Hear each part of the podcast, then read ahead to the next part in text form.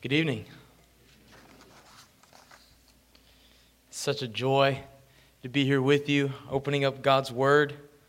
Um, as I was introduced just a second ago, I'm Jacob Evangelista. I am the pastoral intern, number one.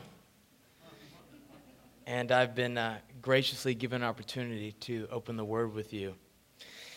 So we've been going through the minor prophets, and now we are at Jonah. Now, uh, Jonah is a particularly interesting minor prophet amongst the rest because usually minor prophets are contain the words of that minor prophet. But here in Jonah, it's almost entirely narrative. It's actually the story of the prophet Jonah.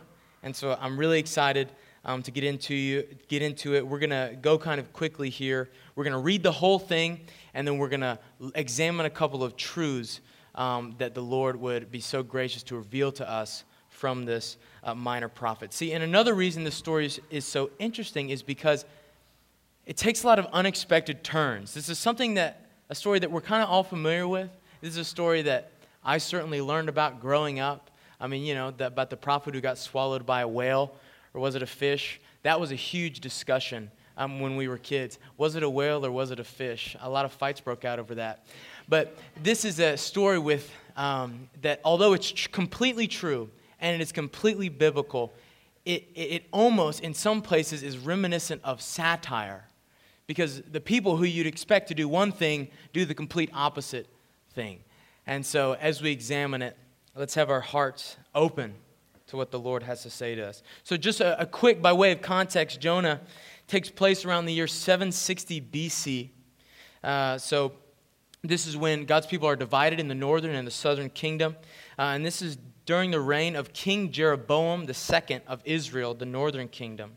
And the king and the reign of Jeroboam is briefly described in 1 Kings chapter 14, verses 23 through 29. We won't take the time to read that because all you need to know is that he was a very, very wicked king.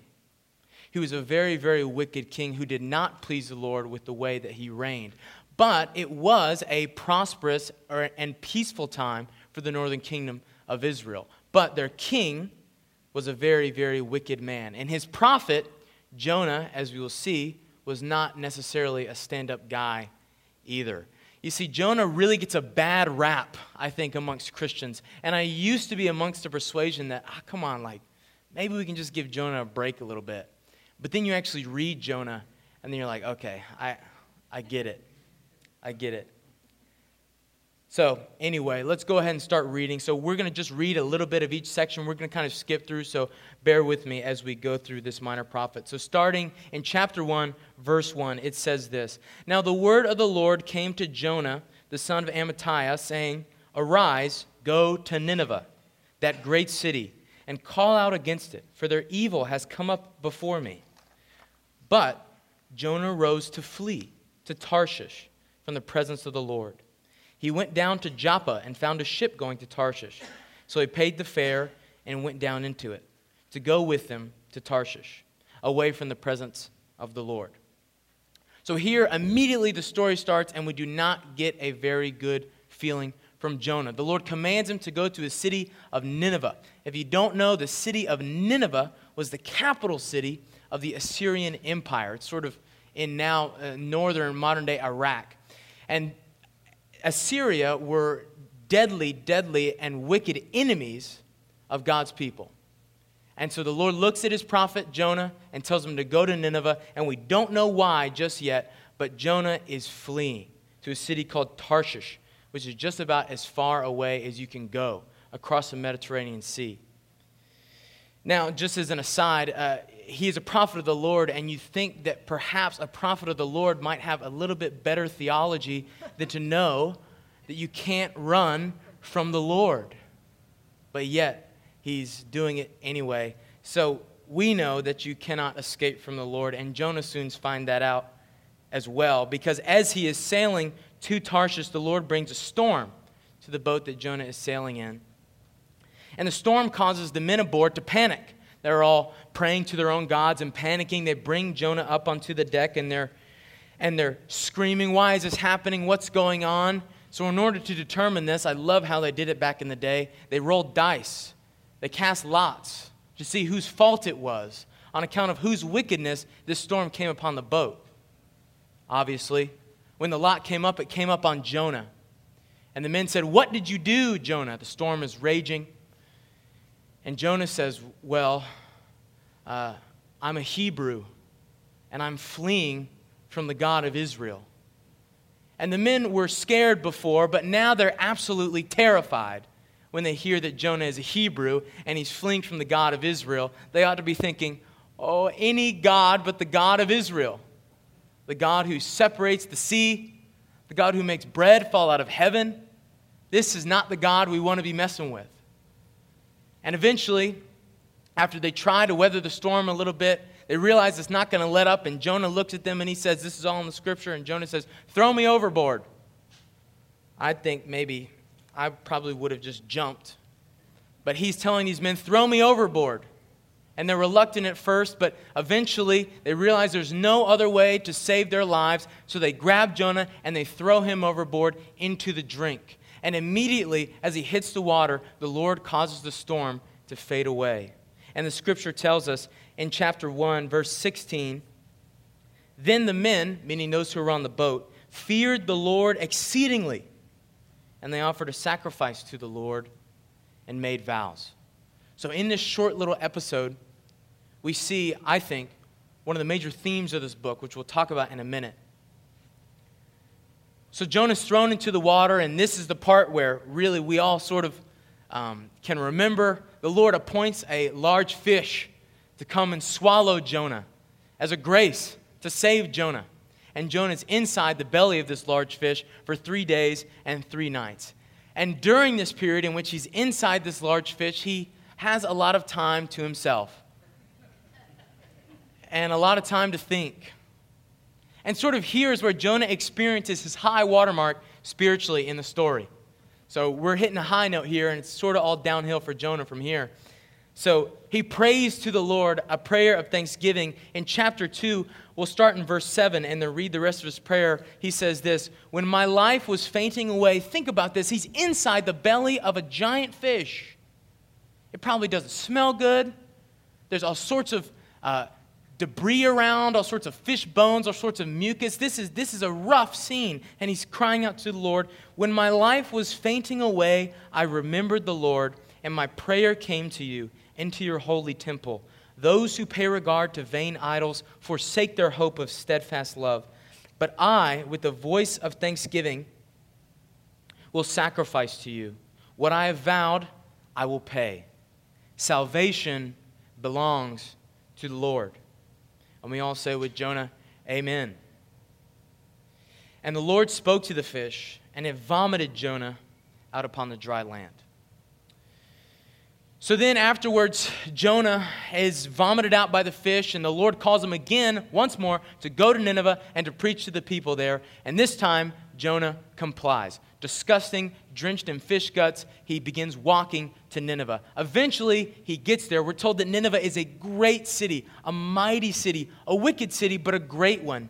Very, very large. And Jonah gets there and he travels into it and he preaches a very short sermon. Let's read in chapter 3, verses 4. Jonah began to go into the city, going a day's journey, and he called out, Yet 40 days, and Nineveh shall be overthrown. It's eight words. And what does the scripture say in the next verse? And the people of Nineveh believed God. They called for a fast and put on sackcloth from the greatest of them to the least of them. So Jonah pulls up reluctantly. He doesn't want to be there and he preaches a very short sermon in the middle of the city. God is going to destroy you. You have 40 days. And they repent. And they repent. All of them. From the greatest, uh, we won't take time to read it, but the king sends out a proclamation saying, Everybody, including your cattle, need to wear sackcloth and ashes and repent before the Lord, and maybe he will relent from the disaster which he said he'll bring upon us. And the Lord, in His mercy, does relent and does not bring upon the disaster he has said he would to the Ninevites because they repented.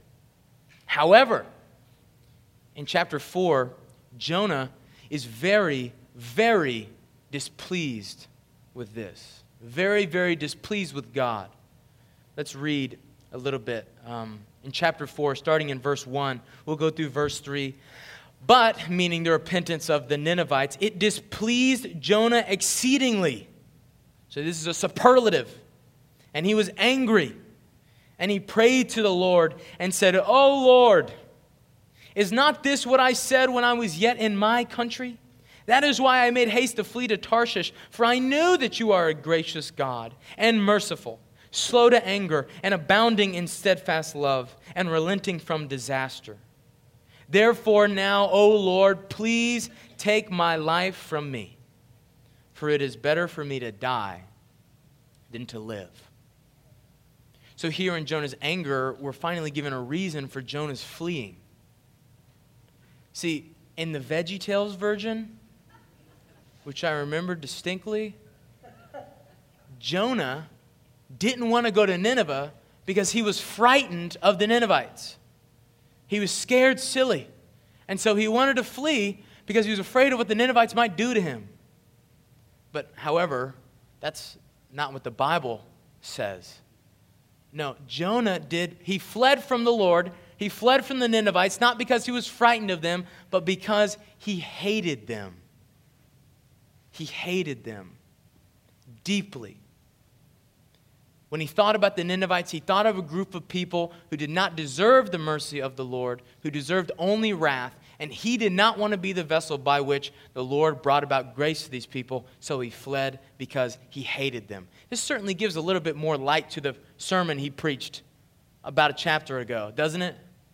Like, you got to think he's saying it with some relish. Oh, you're going to be destroyed, Nineveh. In 40 days, just you wait. The Lord's going to bring fire and brimstone and burn you all. Also, repent and be saved. The Lord will bring down his judgment to you. He hates these people, he hates them.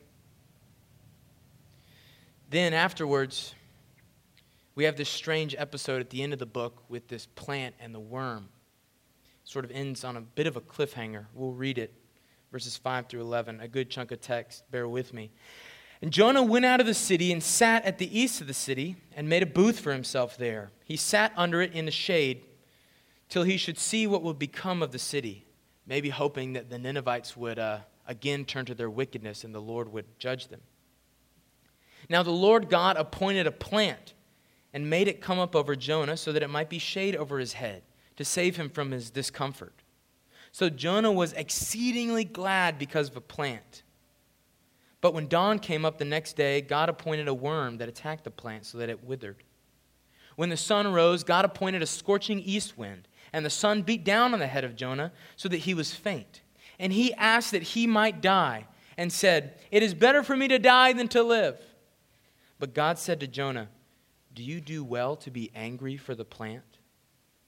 And he said, Yes, I do well to be angry, angry enough to die. And the Lord said, you pity the plant, for which you did not labor, nor did you make it grow, which came into being in a night and perished in a night. And should not I pity Nineveh, that great city, in which there are more than 120,000 persons who do not know their right hand from their left, and also much cattle? And that's where the story ends. We never get to hear Jonah's response. But we don't need to hear Jonah's response because this is what the Lord has chosen to give us in His Word, and it's sufficient for us. And so we've sort of read the story, we have an idea for what's going on. Now we're going to look at, at, sort of two headings and some truths underneath them to sort of make sense of this story. We're going to look at Jonah's failures, and we're going to look at God's grace. Jonah's failures and God's grace. And let me just say in preparation how hard I was fighting the uh, alliteration temptation I really wanted to make it Jonah's failures and God's faithfulness, but grace just worked better. But anyway, so under Jonah's failures, we have two truths. Number one, Jonah created a God in submission to his own desires. He created a God in submission to his own desires. See, Jonah, the God that he wanted to worship, the God that he wanted to serve, was a God who would act like he would act, was a God who would be how he wanted him to be. And you see, I think a, a, a, crucially important part of this story is that the issue really isn't with Jonah's theology. See, Jonah's theology was good. I mean, we read it before in chapter 4, verse 2, where he says, I know you're a gracious God, merciful and slow to anger, abounding in steadfast love and relenting from disaster. We're like, Amen. His theology is good, but his heart is wicked. And his heart does not want to serve the God which he knows, but he wants to serve a God which he can create. Second truth is Jonah's desires were grossly disoriented. They were grossly disoriented. That's what God was teaching him with the plant. See, Jonah cared so much about the plant. Jonah is a man of passion. It says he was exceedingly glad because of the plant. Yet he viewed the people that he was to minister to with the utmost disgust. See, his affections, his desires, they were backwards. They were backwards. And that's what the Lord is teaching him in this episode. He says, Do you do well to be angry for the plant? For the plant? And yet, these people in Nineveh, you feel nothing for. Matter of fact, you feel hatred towards. His desires were all out of whack. May this be a warning to us as well. Looking now next to God's grace. We see God's grace in the story. Really, this is the best part about this story. First truth for God's grace is that God saves to the uttermost. No one is outside the reach of God's grace. You know, this should be a great encouragement to us. This story should be a great encouragement to us, especially to those brothers and sisters who might be particularly vulnerable to the lie of the enemy that says, I'm too sinful, the Lord cannot save me. Do you know who the Ninevites were? Supposedly, the Ninevites, enemies of God's people, right? They would use the skulls of Israelites and fashion them into necklaces and wear them around town. The skulls, the remains of God's people, which they murdered, they would make into their jewelry as a sign of honor, delighting in their own wickedness. You see, these people, these Ninevites, were not sort of just neutral people, kind of just trying to do the best by what they have. You know, honest people, making an honest living. No, these people were wicked to the extreme. These people were murderers, thieves, and rapists, the worst of the worst. And yet, the Lord, when He looks at them, He says to them, I pity them. The Lord saves to the uttermost. No one is outside the reach of God's grace. Because the deciding factor in our salvation is not the magnitude of our sin, but it's the power of God's grace. And amen for that. And amen for that. If you are in Christ, the grace of God is sufficient for you. The second truth, now this one is um, also very encouraging, particularly to me. The truth is this that God uses imperfect and sinful people to accomplish his perfect plan. This should be a great encouragement to you as well. Because I reckon I'm not the only imperfect and sinful person in this room. See, it's through the ministry of Jonah, this guy who, by all accounts, is not really a good guy. It's through his ministry that the Lord brings a multitude of people to himself. Lord brings a multitude of people to repentance. Think back to the episode with the sailors. See, the sailors, I mean, they're just sailors. They're just doing their thing. They would have done this anyway if Jonah hadn't have pulled up. They, had been, they were sailing to Tarshish anyway. They were just doing their thing, worshiping their idols, living in wickedness, and it's because of Jonah's sin. It's because of Jonah's disobedience against God that he gets on this ship. And the Lord, in a mysterious way, uses even the disobedience of his servant Jonah to bring about these sailors to repentance. I am super, super encouraged by that. And I think you should be too. That God is sovereign. And that though we fail, though we're imperfect, the Lord, in a mysterious way, works all things together for the good of those who love God and are called according to his purpose. That's what the word tells us. So, briefly, two points of application as we look at this. Number one, we should examine our own affections. We should examine our own affections. See, Jonah's affections were backwards, they were out of whack. He cared more about his comfort than he did about the lost. We should examine our affections. Pray that the Lord would search us so that we don't fall into the same trap that Jonah does in being so concerned with these little things, with our own comfort, that we lose sight of what we're called to do, which is to preach the gospel to the lost. Should examine our own affections. Secondly, we should praise God for his incredible mercy and grace. We should praise God for his incredible mercy and grace. While Jonah, the prophet of the Lord, is complaining in the heat, these people who were wicked and evil just a day ago are repenting before the Lord and praising Him for His mercy and for His grace. We also should praise the Lord for His mercy and grace, for we were like the Ninevites, wicked and evil to the core. And yet, the Lord, in His kindness, decided not to send an imperfect prophet like Jonah to us. He sent the perfect prophet, the perfect priest, the perfect king, Jesus, to live the life that we could not live, as Carolyn so beautifully prayed earlier, and died the death that we deserved to die so that we might be reconciled to Him and be a part of God's family. This should cause us to praise the Lord. So let's have this at the forefront of our hearts as we go into this last song and conclude our time. Let's pray.